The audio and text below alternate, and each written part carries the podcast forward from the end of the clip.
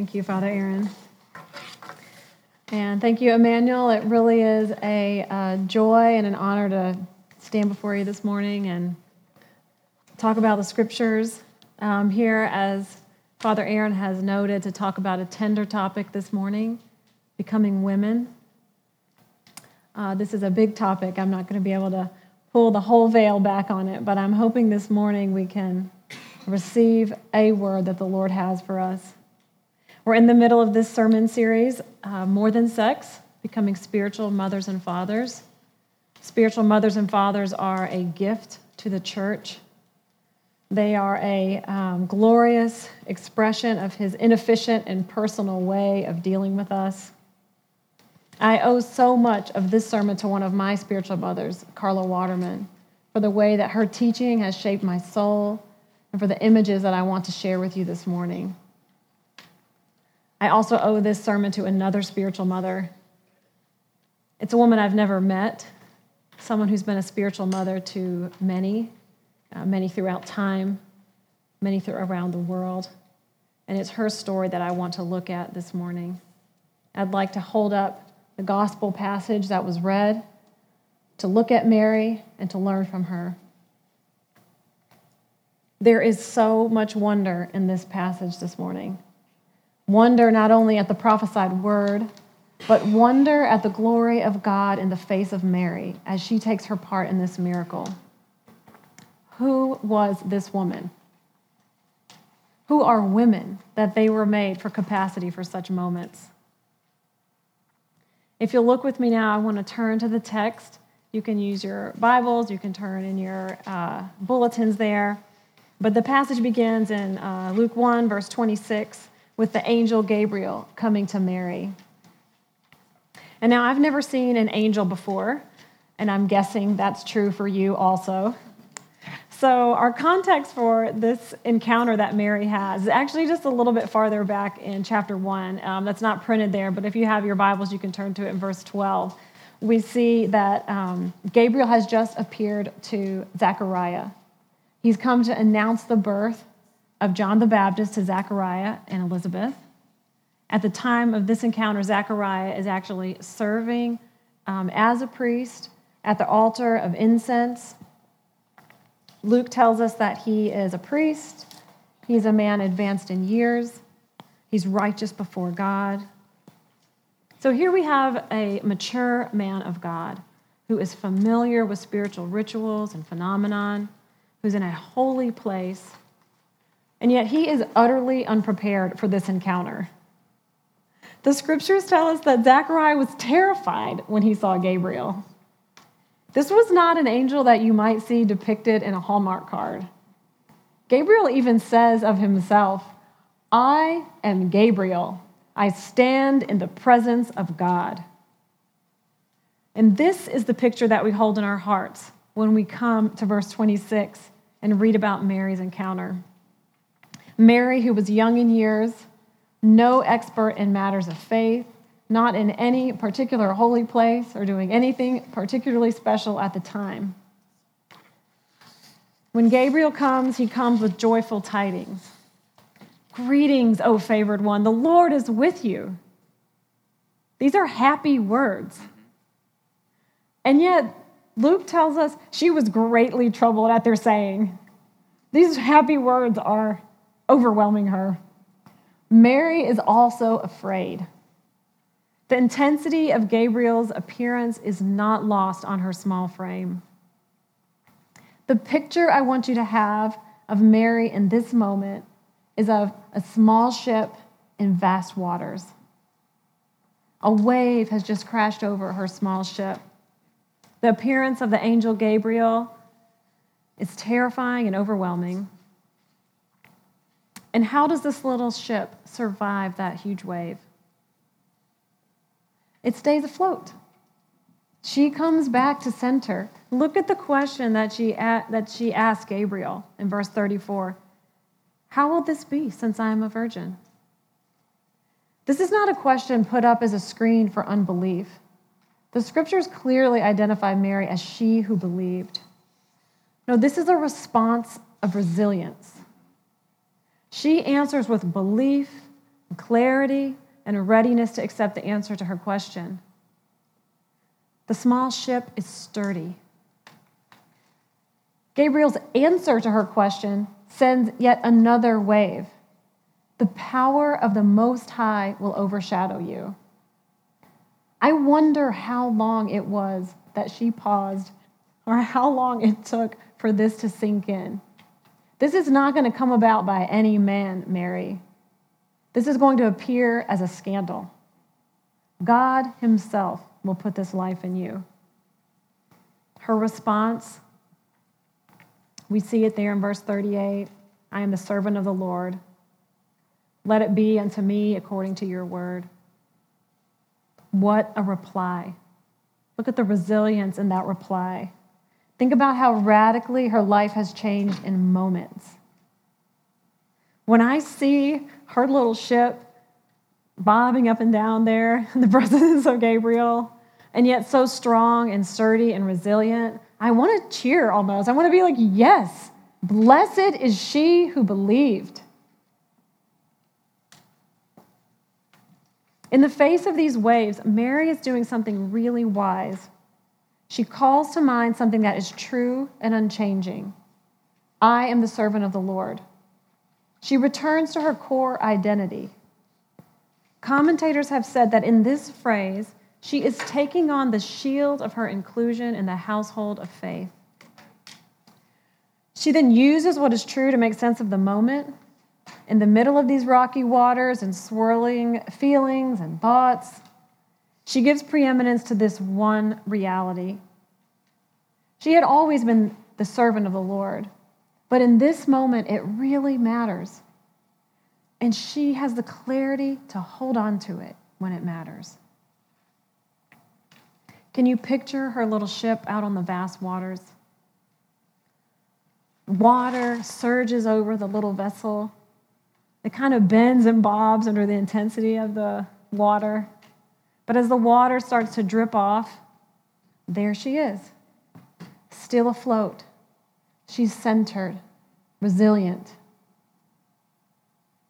But where did this res- rooted resilience come from? Was she born like this? Is she a special exception to where the rest of us live, to where I live?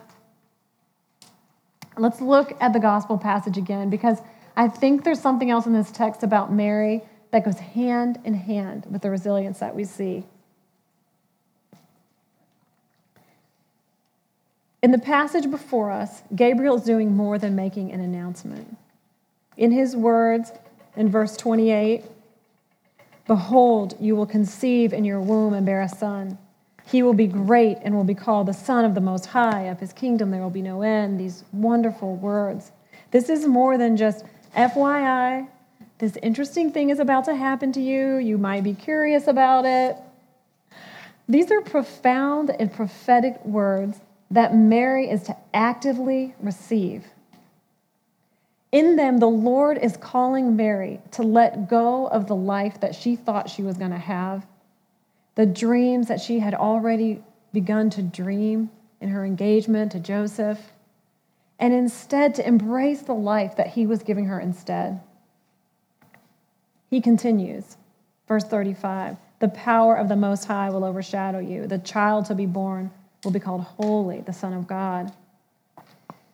As Gabriel delivers this word to Mary, he is calling forth a work inside of her. And she is saying, Yes. Yes. Let the seed of the word of God go in and let it call forth the work it was sent to create. Let it be unto me according to thy word. I am a willing participant in God's work in and through me. In this response, we see a wide openness to the Lord. She has a receptive heart. This receptivity, this wide openness to the Lord may be held up as an icon of the feminine soul in relationship to God. This moment, this is a public, iconic, history making yes in the life of Mary. But she's been saying yes to God before this moment. We know it because what she needs for that great moment, that great yes, she already has it inside of her. She knows who she is. Sometime before that moment, she had received teaching about God, she'd received teaching about herself. And that teaching had gone in like a seed into good soil. True words had taken root in her. We know that she knows the scriptures because of the language that we see in the Magnificat, which is recorded just after the passage we read this morning. So we can imagine her. We can imagine her meditating on truth, meditating on scriptures. We know she's a woman, we see in scripture that ponders things in her heart. She has internalized these things before this moment. And the clarity, strength, and resilience we see in Mary here is rooted in that receptive part of her soul. But if we keep looking, if we keep looking at this picture and thinking about it, we'll see this is not just a picture of being wide open. In fact, the opposite is true. Gabriel has just let Mary know that this wildly joyful reality is going to come about through the very practical and lived experience of her becoming pregnant before her marriage. Her place in her community will never be the same.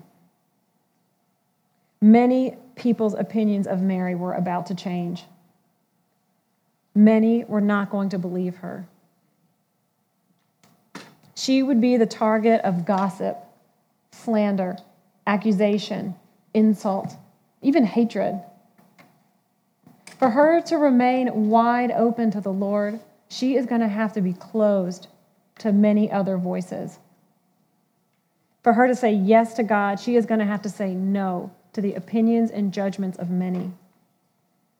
If Mary had remained wide open to these accusations and insults, it would have destroyed her. And it would also have destroyed the joy and the sweetness of the real work that God was doing inside of her. It's not just the external murmurings that Mary will have to confront, though. To stay open to the Lord, she is going to have to quiet the voice of unbelief within. I can imagine some of the other thoughts that might have passed through her mind. The Lord would not choose me. Or haven't we been waiting on the Messiah for hundreds of years? Can this really be the moment? Or maybe, isn't Elizabeth a little bit too old to be pregnant?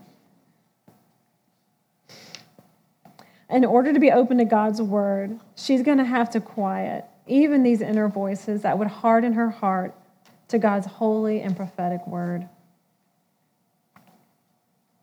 In this story, I also see Mary guarding what is within through her actions. What does she do as soon as the encounter with Gabriel is over?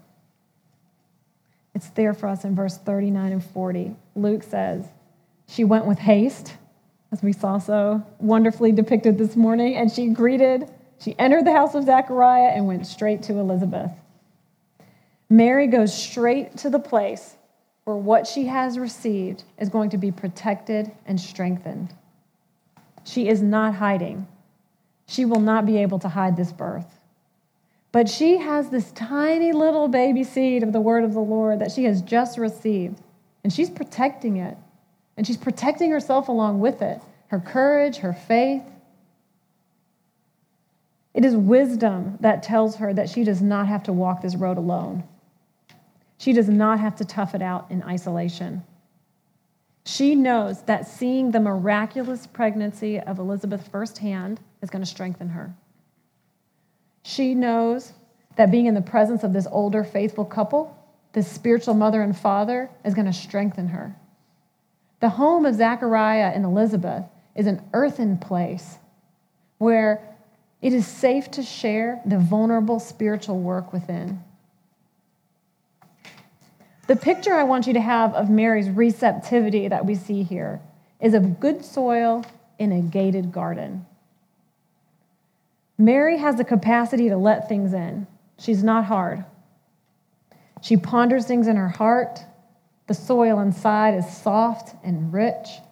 Plants are able to take root there and flourish. In this sense, she's deeply receptive.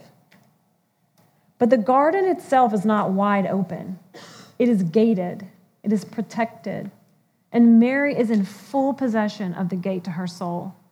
She does not let everything in, and she does not keep everything out. I think the image of the gated garden is a really important for, one for us as women. Women have a profound capacity for receptivity within. Growing up into mature women of God, part of this journey includes acknowledging and beginning to steward this powerful capacity. But as we know, because of the fall, this capacity within us is not always functioning as the way that God designed. I think many women now find themselves on a pendulum of receptivity where they swing from being too open to being shut down. Imagine with me for a moment the woman who is too open to too many things. This can take varied expressions, but it might look like this. It might look like a woman who is overly concerned with anyone's opinion. She wants to please everybody. Perhaps a woman who is ingesting every form of spirituality. A woman who simply adopts the opinions of her peers. A woman who struggles to say no to requests for her time, so she's overcommitted and she's exhausted. A woman willing to say yes to whatever emotional or physical connection that a man is seeking from her. A woman who takes on one more responsibility at work because she has internalized a false message that her identity is in her performance. The woman who is too receptive to the wrong things has not understood the value of her heart, her mind, and her body, and the power that she has to protect it. The door is wide open, and any person or idea can come in at their pleasure. Fruit is growing alongside of weeds inside of her. She might feel quite vulnerable. This woman probably feels tossed about. She might be confused at why she doesn't experience the peace and the strength that she knows is possible. Now imagine for a moment the woman who has locked the gate and has hardened soil. Obviously, this can take many expressions too. But it might look like someone who is closed off to healthy vulnerability and safe relationships. Someone who pushes people away and emotions down. This woman also might be too busy, but not because she can't say no, but because she does not want to sit still long enough to be present to her emotions and to the Lord. Maybe there's sin and it's hardened her heart, but she doesn't want to let go of it. Maybe she's closed the gate because she's had real pain we often shut down because of a violation. Somebody has come in and has taken fruit that we did not want to give. This woman might feel afraid. She might feel like she's missing that joy and inner warmth that she feels in others and wonder why. I don't know where you find yourself today or if any of these images resonate, or maybe you find yourself in both places at different times. Where do we go from here? We go to the one place that is full of life and redemption and healing. We go straight to Jesus.